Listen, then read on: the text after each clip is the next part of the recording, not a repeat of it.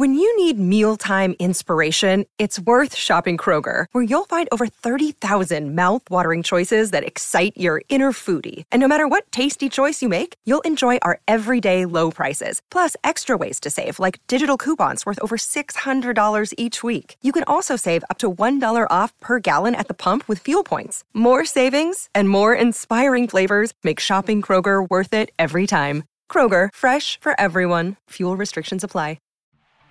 Hold on to your butt. Come on, sucker. Let's get it on. Oh, you want to fight? You want to fight? I do not entertain hypotheticals. The world as it is is vexing enough. You don't know anybody named Iris? I don't know nobody named Iris. Can I have a piece of toast? I don't give a damn what you think you are entitled to. We are changing the course of history as we see it. That is what Western demands. How could you do this to me? Really, I want to know. Why did you do that? What you feel only matters to you. Step back for one minute and look at the big picture. And that's all. No, no, not for the real fire. We offer you a bond, a family that very few can understand. Help me. Help you. I don't do drugs. Or whatever movies with Wesley and Iris. What up, and welcome to Or Whatever Movies. I am your co host, Iris, and I'm here with my older brother. Clarice. And today we're going to talk about My Octopus Teacher. Hannibal Lecter was South African. Oh, I don't know. But this guy was a little bit Hannibal Lecter don't you think? he talked about being close to the octopus and feeling the intimacy against my skin. Could not wear a wetsuit because I wanted to get close to her. if you just replace the face mask with a snorkel, I mean, yeah. he was pretty jacked or whatever, but nobody looks good in a snorkel mask, right? he definitely was rocking the dad bod out there. Whatever. He does his thing. Today we're talking Netflix original film. You thought it was a joke. it's the dumbest. My Octopus Teacher. It's the dumbest title I've ever heard. A multiple award winning documentary swept at the Critics' Choice Documentary Awards and nominated for IDA Awards. Like the, the Nature Oscars or whatever. I thought it was going to be like the Shaggy DA, My Octopus Teacher, Air Bud Golden Receiver, Monkey Trouble. Okay, so your impression of the title wasn't that different from my impression of the trailer. Like, you know how Netflix has this new feature where it just automatically starts playing trailers? Yes. Does, it do, does yours do that? It's so frustrating. Like after a movie, you want silence, right?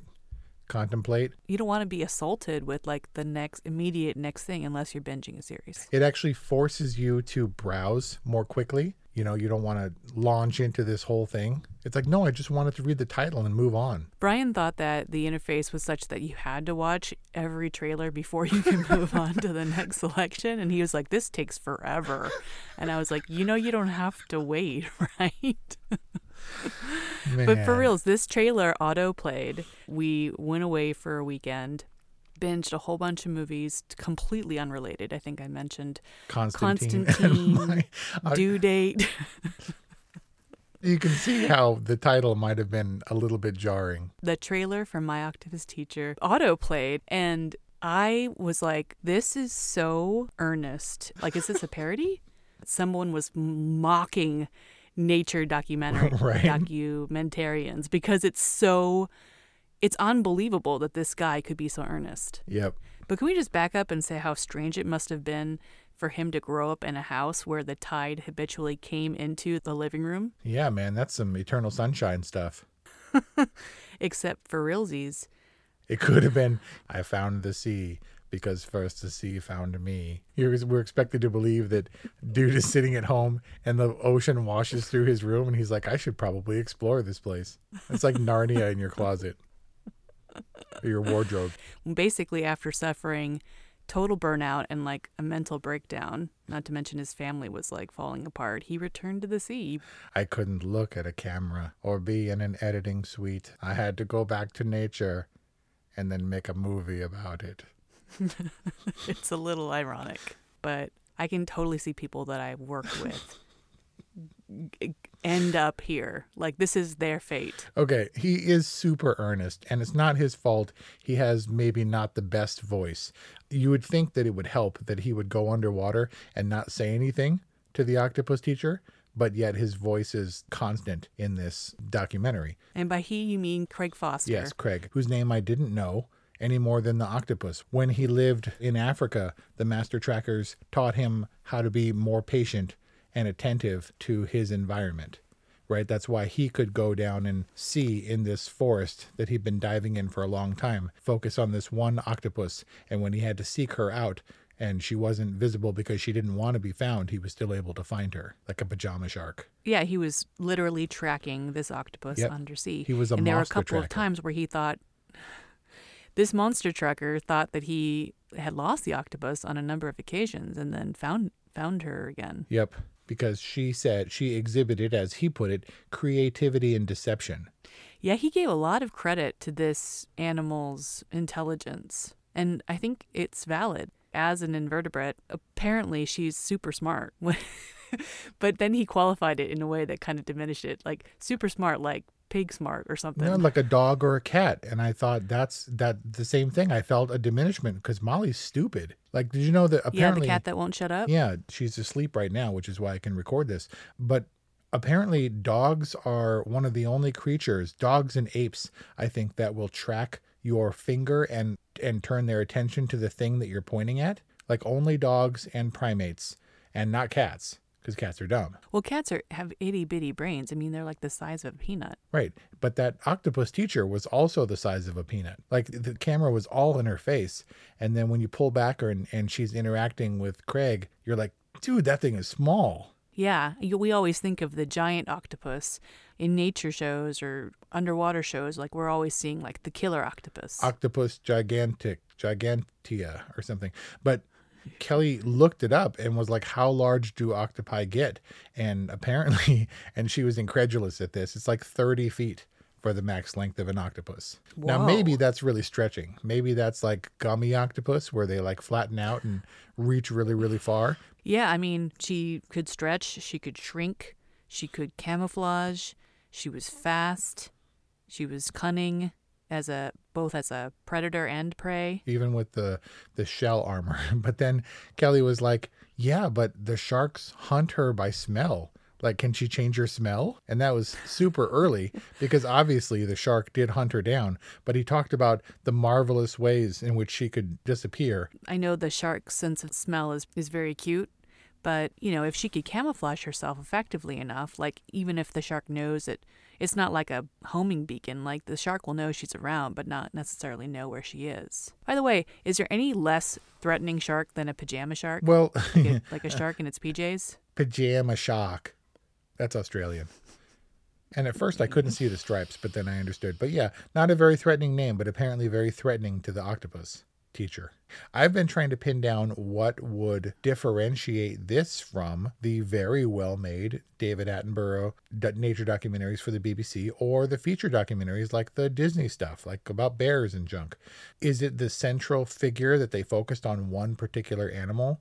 And it wasn't hammy. They didn't do the cutesy music or make the animal seem more anthropomorphic than it needed to be. Do you know what I mean? The Disney documentaries, the more we can identify with the bears or whatever is when they do cute human like things. Like, look, they're sitting down to tea or whatever.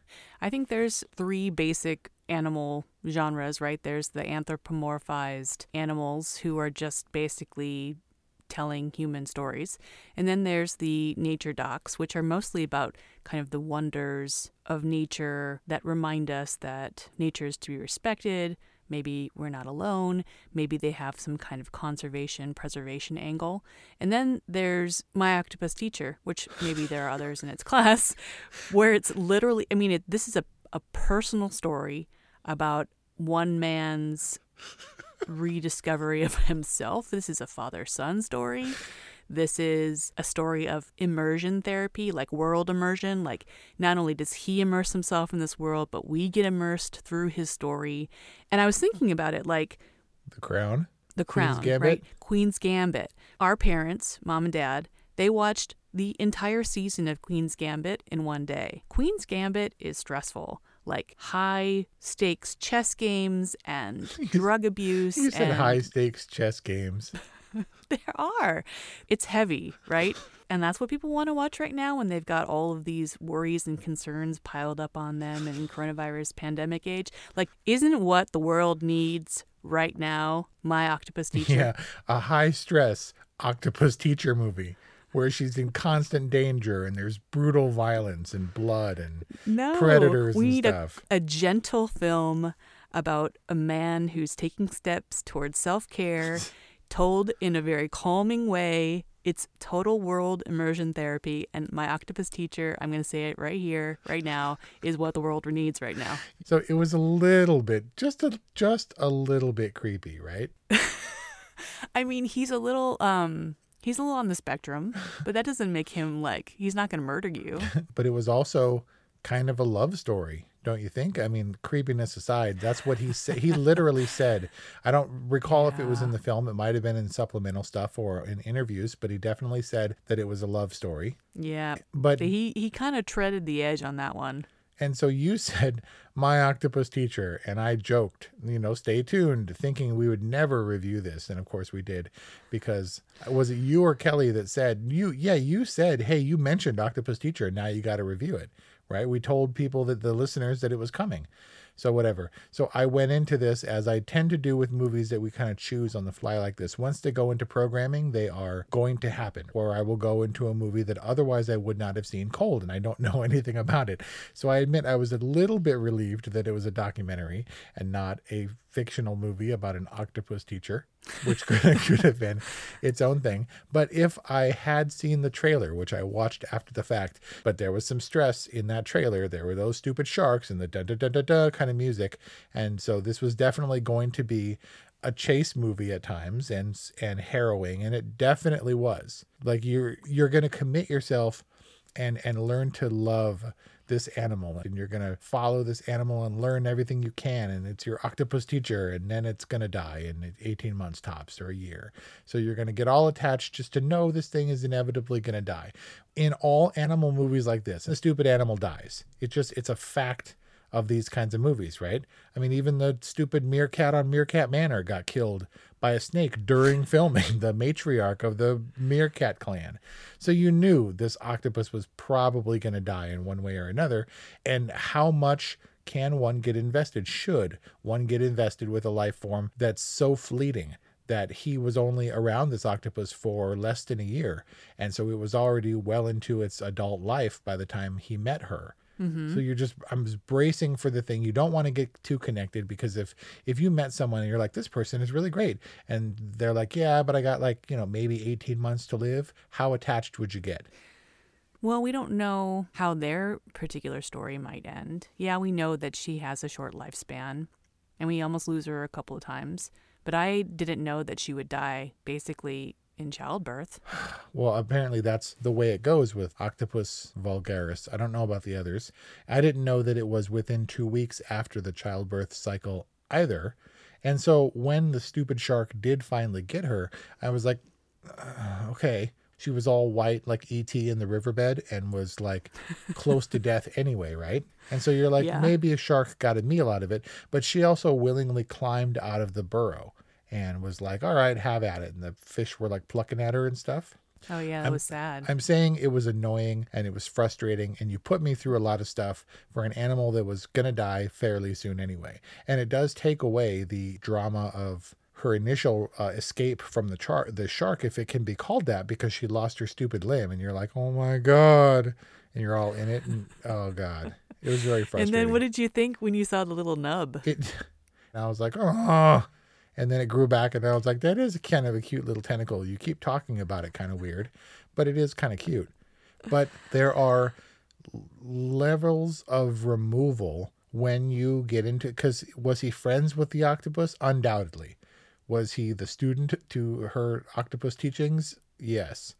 But also, he picked and chose. Craig decided when he was and was not going to interact in a way that frustrated me. Who said that when you study an environment, you invariably change it? I don't think it was Ian Malcolm, but it's possible. But I think he, he attributed that quote to somebody else. Ian Malcolm being the fictional scientist from Jurassic Park. If you study an environment, you change it. He wondered, was it because of him, because she was interacting with him, that she was out of the den and the shark caught her before she could tuck into the hole and she lost a leg or a, a tentacle, yeah. right? You drew her out of her burrow and the shark comes, you protect her, shitbird. You don't just let be like, oh, I caused this. I'm gonna see what happens. Let's see. Oh, you almost got her. You know, that's our job as the viewer.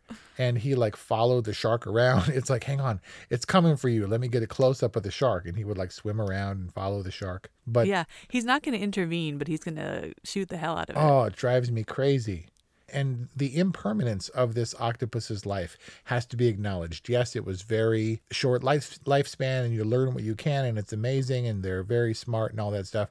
But also, this entire film, it appears, at least his inter- interaction with her, took place in the course of single breaths being held. It's like I'm going to go visit yeah. my friend for as long as I can hold right. my breath. Well, you know, Kate Winslet claims that she can hold her breath for like seven minutes now. Yeah, she claims to have a record, and we we're a long way yet from seeing the next Avatar. So we'll see how that comes to play. Uh, Tom Cruise once boasted at least some kind of movie star record for the Mission Impossible where he was underwater. But whatever oh, the yeah, case, Yeah, he did underwater stuff in Mummy, the Mummy too, right? And even Margot Robbie had talked about doing it. I can't recall what it was for.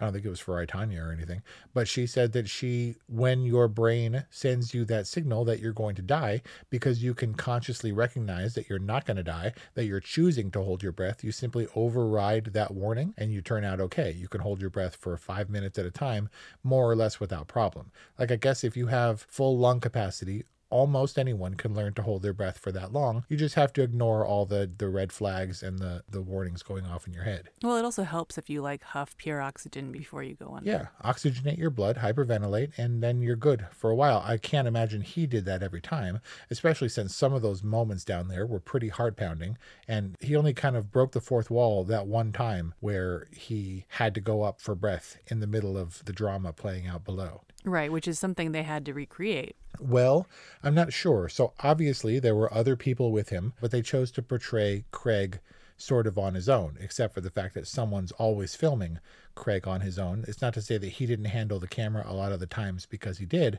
but yes, we definitely had a team that was catching everything we needed in order to build up the drama. And in that way, it was really well conceived. They could execute this story because mm. they had the correct footage. I don't know if this if I'm contradicting you, but I think that they crafted the story around the footage that they did have that Craig had in the can.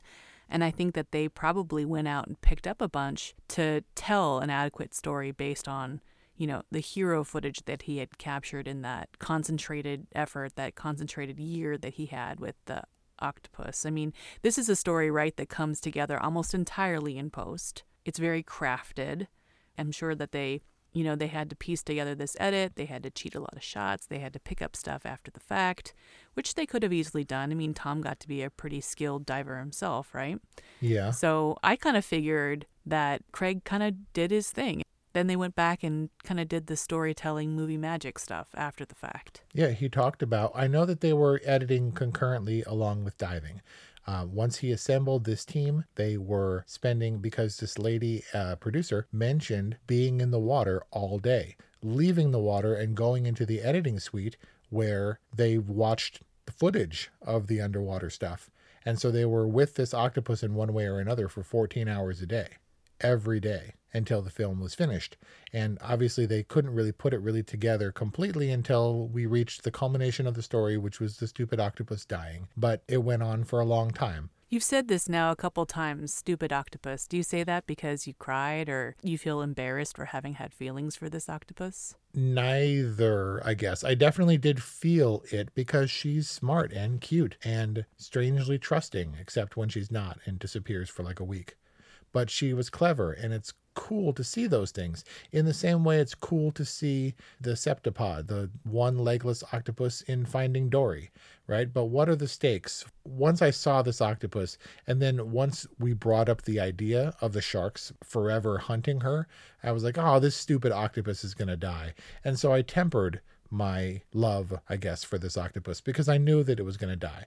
And it's like you made me get all worked up over this stupid octopus. So you you stayed above water. Man, I guess if you can use that. Craig was very careful in interviews and things where he talked about not assigning her the title of a pet and they didn't know that this movie was going to be called The Octopus Teacher, but that is largely the relationship. He studied her, she provided information that he learned a lot from and, and developed a close relationship. It wasn't a love affair, it wasn't my octopus girlfriend, it was a teaching relationship that was respectful and still a close bond. But I, I likened it to a pet, even though he refused to say those words about her. Because you take something that's small and then you change its environment, you affect it in a way that it may it extends itself literally to have a relationship with you, and in doing so, imperils itself.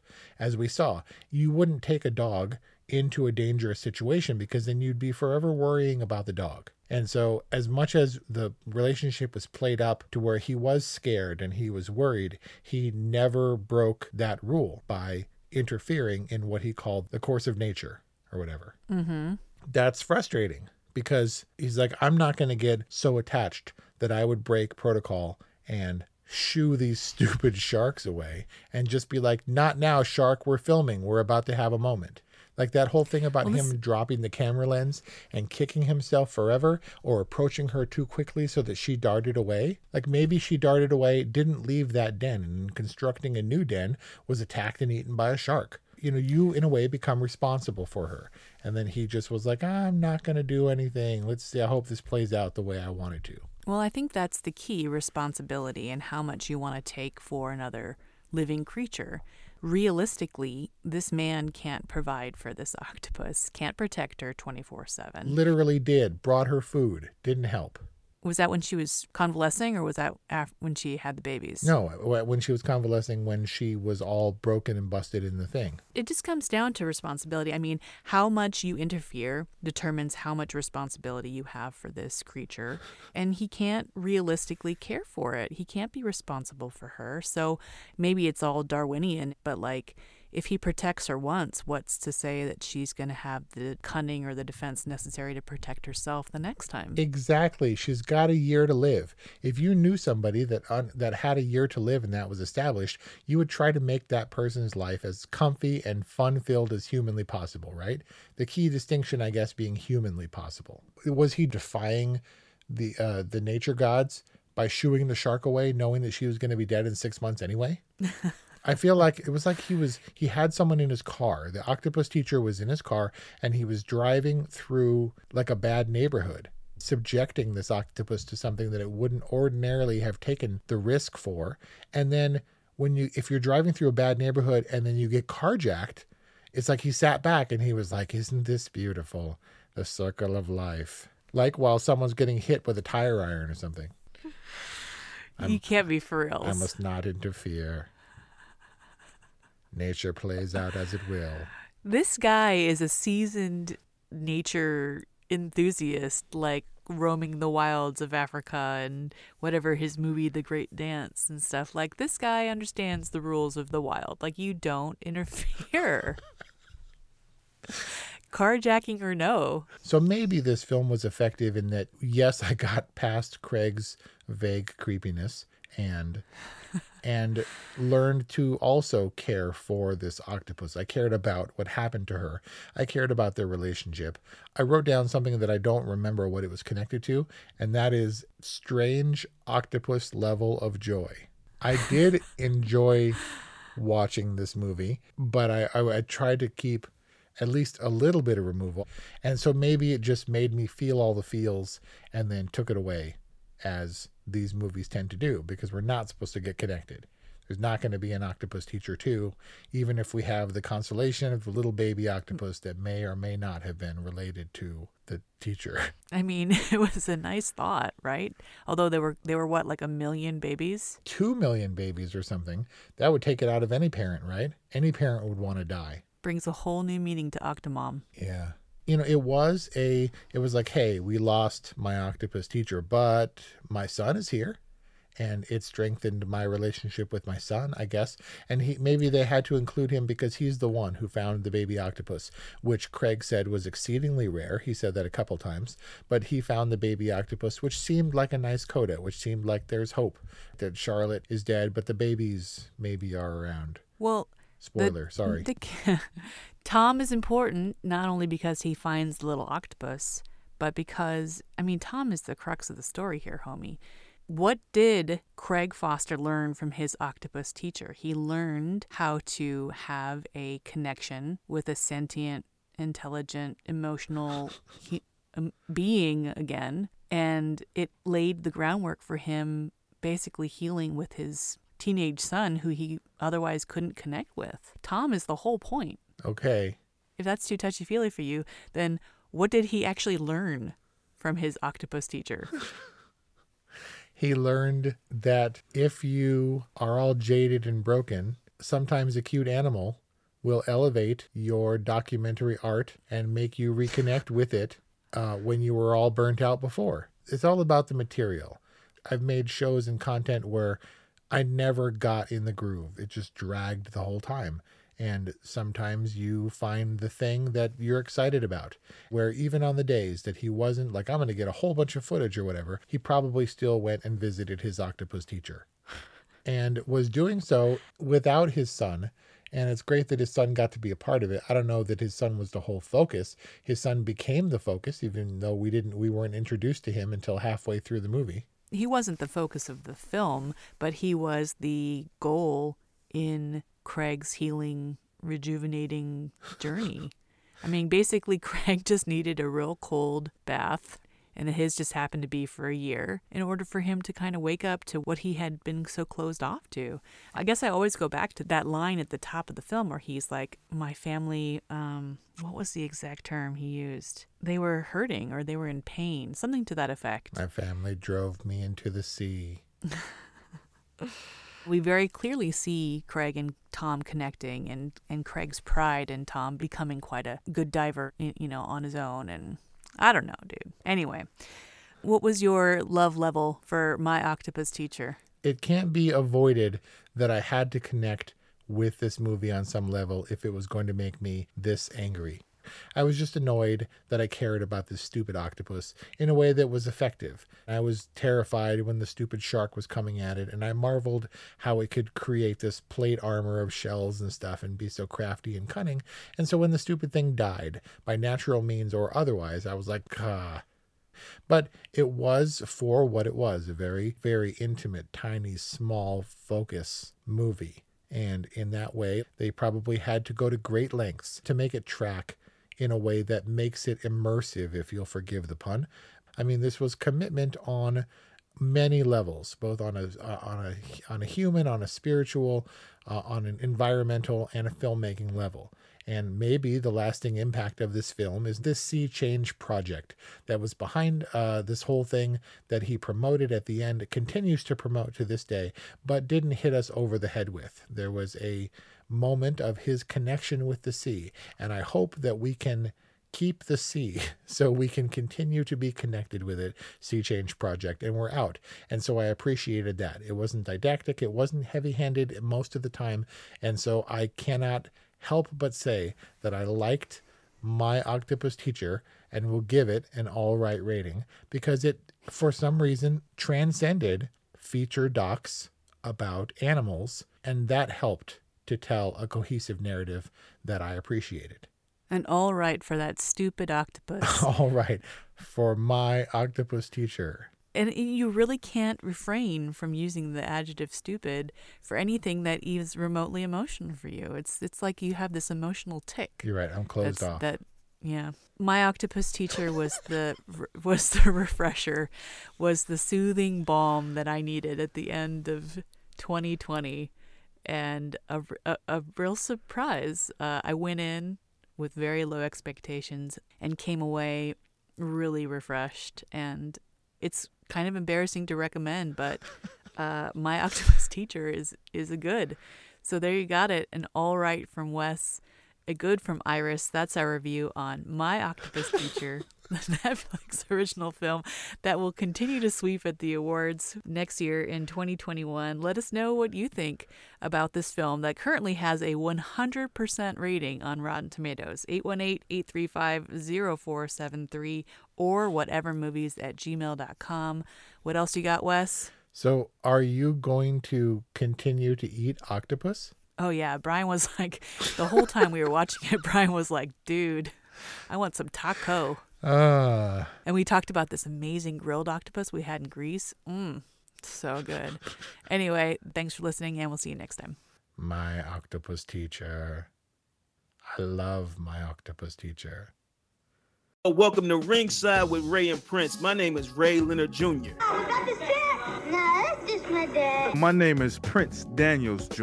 Daniels again with a big home touchdown. On this show, we come to humanize athletes, entertainers, business executives. We're going to see what makes them tick. Tuesdays, 10 a.m. Pacific time on Spotify, Apple, Amazon, and wherever you get your podcasts. We'll see you there. Peace and power.